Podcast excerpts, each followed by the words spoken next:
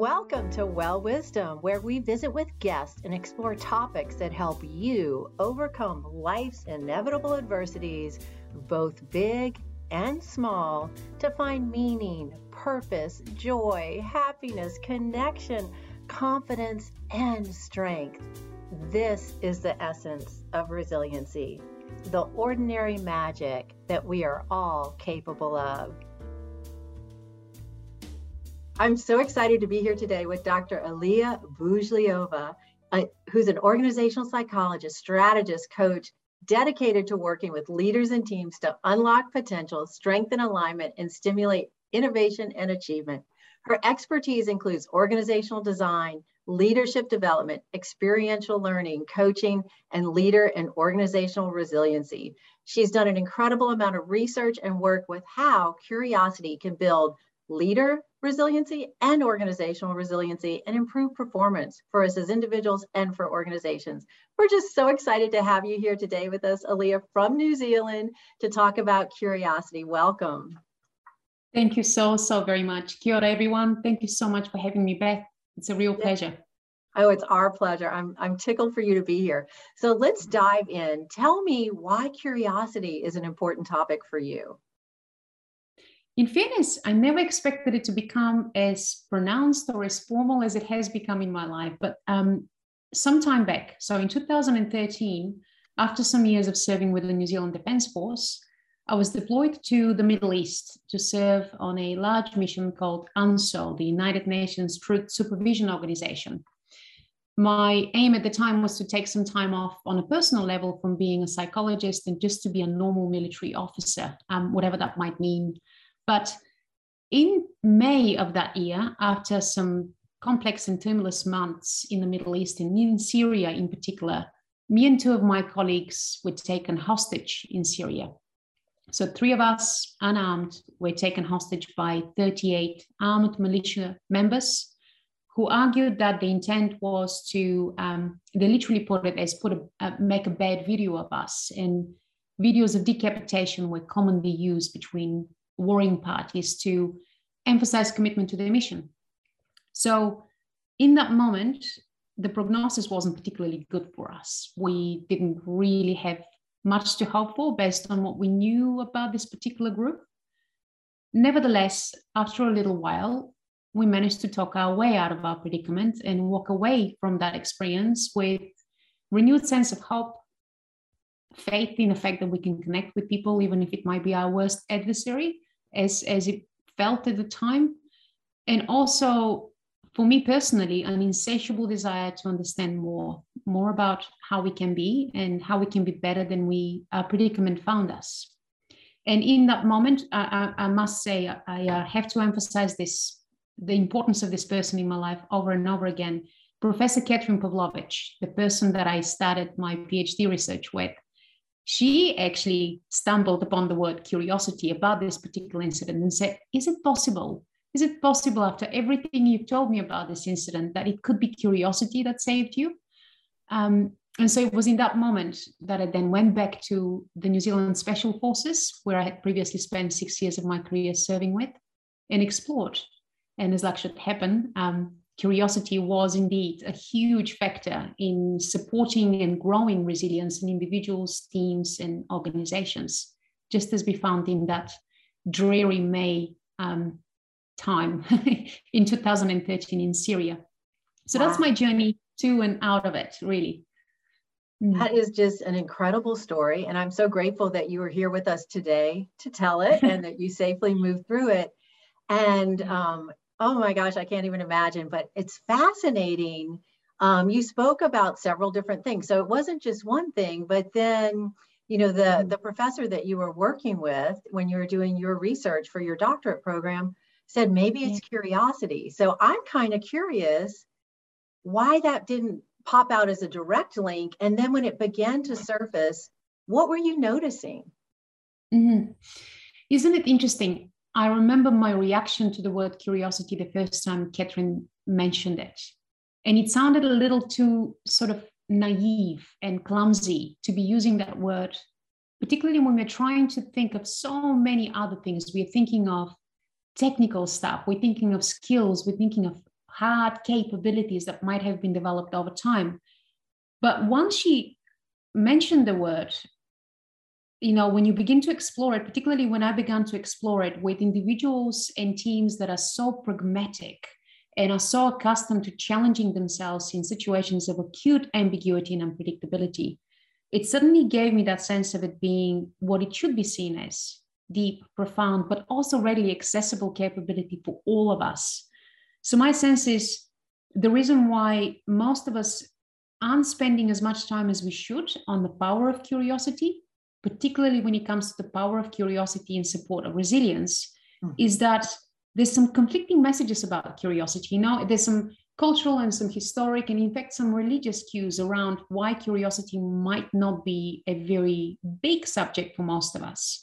Uh, but historically, curiosity has been seen as something that can, in equal measure, be damnable and frivolous, as well as extraordinary and magnificent. You know, it has been seen as the stuff of magic, uh, as well as the stuff of idleness. You know, and so most of us are busy being pragmatic and being applied and doing things, and so sometimes curiosity, a little like practices of mindfulness and meditation, seem a little kind of, shouldn't you be doing some concrete stuff? Curiosity takes a particular kind of discipline, and that's a discipline of being in the moment and looking to discover, sometimes without knowing what you're searching for. And so that's not that's not something we we condition ourselves as grown-ups to do as much as we should. But all of the work we have done over the last uh, nine years now, in particular, and all of the work that has preceded, consciously and otherwise, around the people I've worked along with, makes curiosity an absolutely a vital necessity. Yeah, that's fascinating. And it's so true because we think of it maybe as childish or frivolous or just like, no, let's get back to business. We've got to move forward and get and find the answer instead of just go on this journey of curiosity to discover things maybe we hadn't anticipated or, or, thought about. So I that is fascinating. I appreciate you sharing that. And I'm wondering, um, you know, you brought up like cultural things, religious things. I don't know if any of that is something you might want to dive into that you think might be important to our listeners, the connections with curiosity and those different ways of viewing it.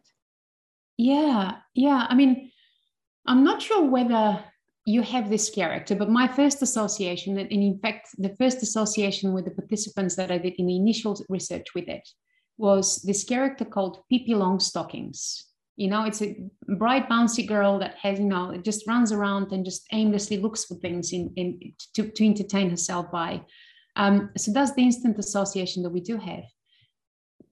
I feel as if over the last wee while, particularly in in sort of our worlds, you know, um, we're getting stuff done and having you know um, lists with boxes on it that need to be ticked that sort of stuff stays on the way of curiosity a lot of the time or we think it does but what we're forgetting is that some of the most powerful meaningful tectonic shifts that we crave or we may notice if we give ourselves the space and the time the micro moments between what we anticipate can improve evolve and change things much for the better not just for ourselves, but for the world around us. Um, and so I think we have always had both. I think we are we are born to be curious. You know, some of the most extraordinary experiences that we have in our lives are because we have allowed ourselves to be that. Uh, but sometimes we get too busy with the white noise of the day, and what we what we plan for can sometimes make us miss out on the things that are possible. Yeah, and uh, you know, it's so funny. So many things that can really help us build our resiliency and get through tough times are innately within us, as you described curiosity being. And I love how you spoke to micro moments too, because it doesn't have to be some big, like cataclysmic something going on. It can just be these little micro moments which are so accessible to each and every one of us over and over throughout every single day, which that's encouraging and, and just so good to hear. So I'm wondering, how would you describe the connection uh, for our listeners to curiosity, promoting, or building resiliency? Mm. Thank you. So one of the interesting uh, discoveries that we had is as we continued on asking the questions of how does curiosity play a part in resilience, the theme that I kept on hearing, or the words that I kept on hearing, is the right attitude. Curiosity allows you the right attitude in exploring complexity um, in being in states of ambiguity, change, and unpredictability. And we spend a lot of time wondering precisely how that might be. Interestingly, even till this day, there is there are kind of a the sprinkles of evidence and data that exist in the space of curiosity and resilience independently. But the bit that was missing was how do these two things align together? So, for example, what we what we discovered or what we kind of were able to underline through these experiences in research was that curiosity helps us in the moment, right? So it helps us experience stress, challenge, ambiguity, the stuff we have all been exposed to in abundance over the last couple of years, a little bit differently. It allows us to view what we might otherwise see as a closed up loop or a um, sort of unfixable situation from a slightly different angle. It gives us a space for the question of, I wonder whether, I wonder how. And just that extra little bit of time we mentioned earlier, a micro moment, creates a space for us to explore alternatives, even if it's long enough for us to avoid the risk of becoming overwhelmed. You know, in, in um, psychology, you know, they speak of things like cognitive closure or um, cognitive failure and so this is the stuff we don't want to get to. We don't want to see ourselves fixed in our predicament. We mm-hmm. want to mm-hmm. see ourselves being able to see it from a different angle, tilt it slightly, choose whether to feel ourselves entirely engulfed in it or whether we can change things just a little. And when we change things just a little, another minute arrives. And in that minute, a new question can emerge if we give it space. So it's about managing these experiences from a different angle in the moment but also, what I love about it is that it helps us build resilience and sustain it in the longer term. Mm-hmm. So, with every one of these exposures, you get that cumulative growth that happens, right? You get the fact that you have asked yourself and wondered a little longer in that moment allows you to wonder some more from a deeper, more solid foundation as you progress. And so the cumulative skills, capabilities, knowledge, interests that develop over time allow us a far broader foundation from which we can spring forward in situations that um, come ahead of us. And then, and then a third one um, is really how do we label these experiences? Now we know that fundamentally curiosity is about this thing they call it the novelty bonus, right? So we get excited about discovery, irrespective of who we are. But depending on who we are or what we think we've got left in any given situation, we might leave a little less space for that novelty bonus. And that can deprive us from the possibility of seeing things from, from a new angle. So, by harnessing curiosity, be that situational, self, or interpersonal curiosity, we allow ourselves more space for that bonus that we get, that novelty bonus. And in the back of that, we gain the other benefits of curiosity and thereby resilience. Wow, that is so well said. And I just can see with curiosity, we can expand just our thinking, our agility. We can all of a sudden notice more options that are available to us to achieve what we want. And I love how you say it kind of is sustainable because once we broaden, we can then build on that and we can keep broadening and building. So fascinating. So if we or one of our listeners want to build their curiosity, what might they do? Mm-hmm.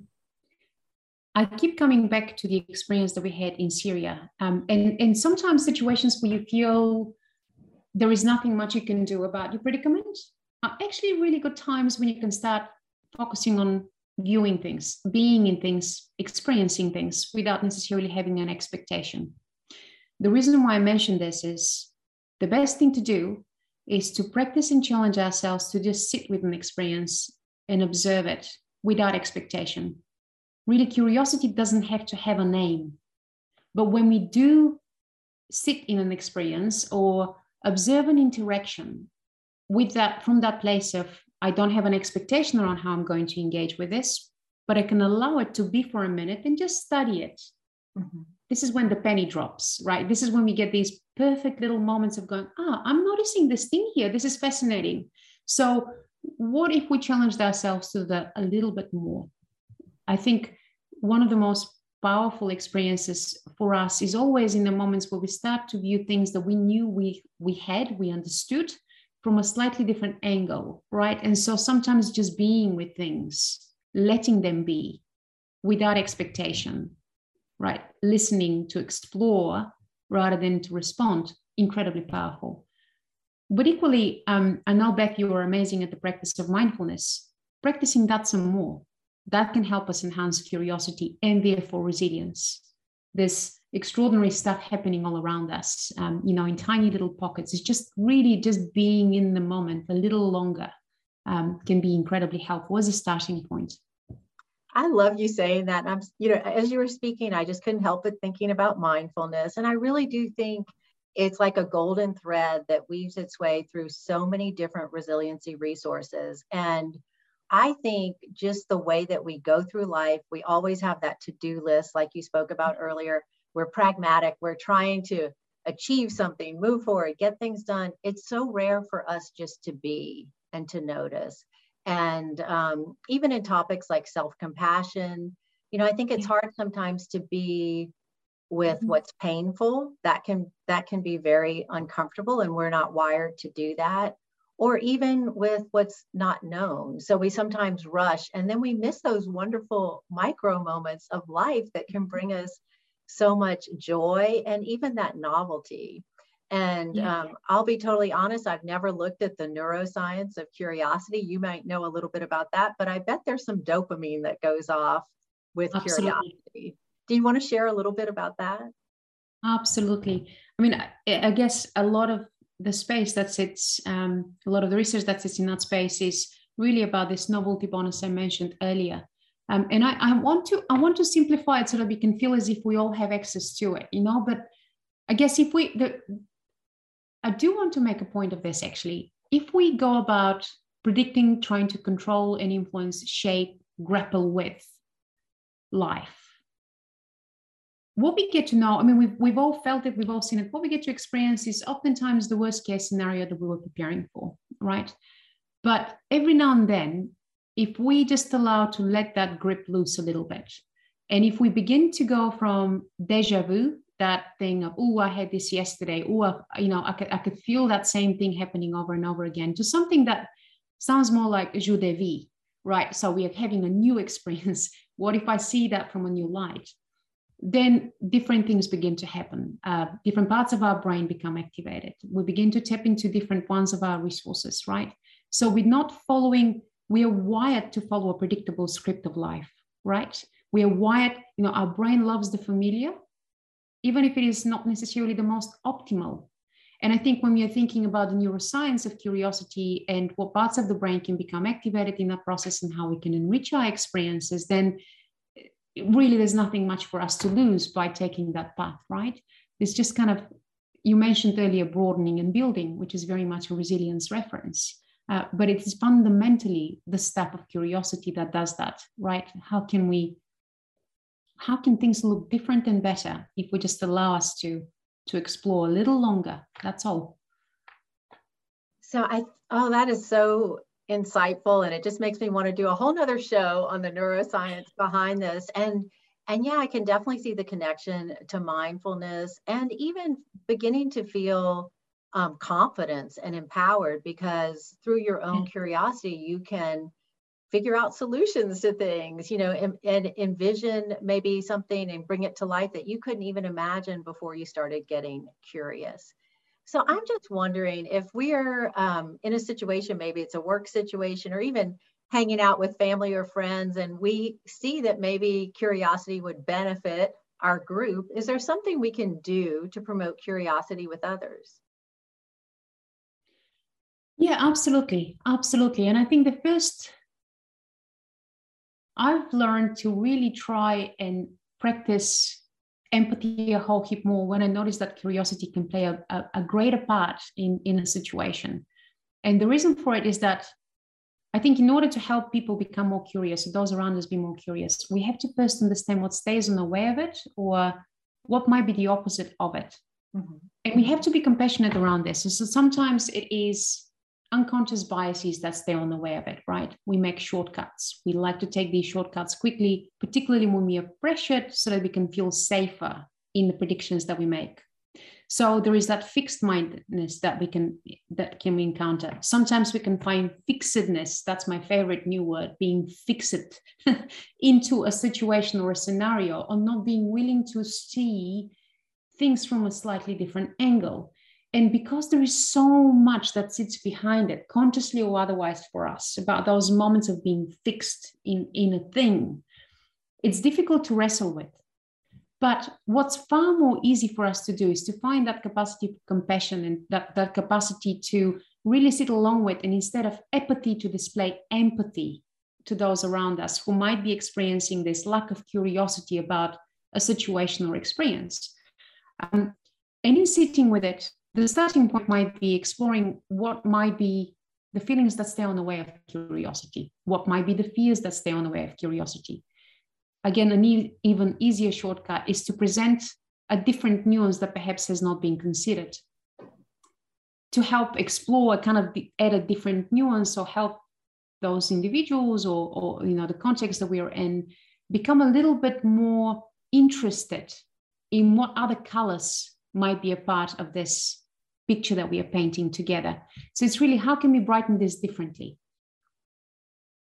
yeah and i mean would that was so well said. And I'm just wondering, as you said that, if we're curious, just by the nature of us being curious, we probably will encourage others too to be curious. Because as we look at the different colors in the painting, as you described, they'll begin to see them as we're talking about them, asking about them. And I love the fact that you say we need to do this with compassion and empathy because I'm sure one of the things that is opposite of curiosity is judgment, putting something, you know, in a category or a box or whatnot. And so we definitely don't want to fall into that trap just to keep mm-hmm. things open and flowing. That's and, right. I um, love that bit. It's it's really leading the way, right? It's show the color to be seen. I really appreciate that. Yeah, yeah, well, no, I appreciate. Oh my gosh, you've shared so many great insights. So as we begin to wrap things up, I'm just wondering if there um, any additional things that you think our listeners need to take away in regard to curiosity, specifically in helping them build resiliency and just enhance their well being? I feel that there is one that I'm practicing, um, trying to practice a bit more actually, and it's a heuristic, a rule of thumb that um, came to us when we were conducting our initial research it's mind where your mind goes. So we started off by saying curiosity doesn't have to have a name. And in fact, oftentimes the most powerful curiosity, particularly for resilience, is one that allows us to explore without intent. But every now and then, in order for us to make space for curiosity, we have to pause long enough to notice where our mind is going. Now, I know most of us have been in this COVID experience far too long to um, have you know some of us have even forgotten how to breathe or how to make space for these simple things in life that used to make us happy and excited and relaxed. So really minding where our mind goes and noticing where we are heading with our assumptions and thoughts is incredibly important. If we mind that space a little more and help direct it a little bit more towards the positive then growth can happen. Then we can make that space for nurturing curiosity right? Nurture the soil within which it grows. Mm-hmm. so just noticing a little bit more around what is the narrative for life that we are building? Where is our mind going? And is this the most optimal way for us to be? Even if it isn't necessarily, um, you know, the easiest to challenge, it's, it's incredibly helpful for us to take that direction. So mind where your mind goes. I love that. And that feels very mindful to me too. So um, mm-hmm. I just have to point out before we go to a close, um, I am so excited. I've enjoyed this conversation so much. And I'm going to let Alia let you know how you can follow her. And you're going to want to do that. You're going to want to keep an eye on her because she's working on a book on resilience that as soon as it comes out, I know I'm purchasing it. I've just enjoyed this conversation so much. So please tell our listeners how they can connect with you, follow you, and know when you have some new resources surfacing. Thank you so much for this, Beth. So I'm on LinkedIn and I will be more than delighted to connect with anyone who is willing to explore curiosity and resilience along with me. And me and the team that worked along on our initial research will be thrilled to share a book uh, later on this year, which will be the playbook on curiosity, where uh, resilience will feature heavily. So I'm really, really excited to be able to contribute with this and, and bring it out there to for all of us to enjoy. This Thank has you. been such a pleasure. Thank you so much, Alia, for joining us here today and just sharing all your knowledge and wisdom and insight, and even the precious story um, about you and being able to survive a really difficult situation because of curiosity. So there's some precious gems you share with us today, and I am looking forward uh, to connecting with you again in the future. I would love to have you back when your book comes out and talk more about resilience and curiosity. But before we leave, I'd just like to share a simple wish with you and our listeners. May you be happy, may you be healthy, and may you be endlessly curious. Thank you so much. Thanks for joining me. I hope you found today's well wisdom inspirational and empowering. Is there a golden nugget you can bring forward into your life and perhaps even share with a loved one, friend, or colleague? Here's to you and your amazing ability to be resilient, to create your very own ordinary magic. Until next time, well listeners,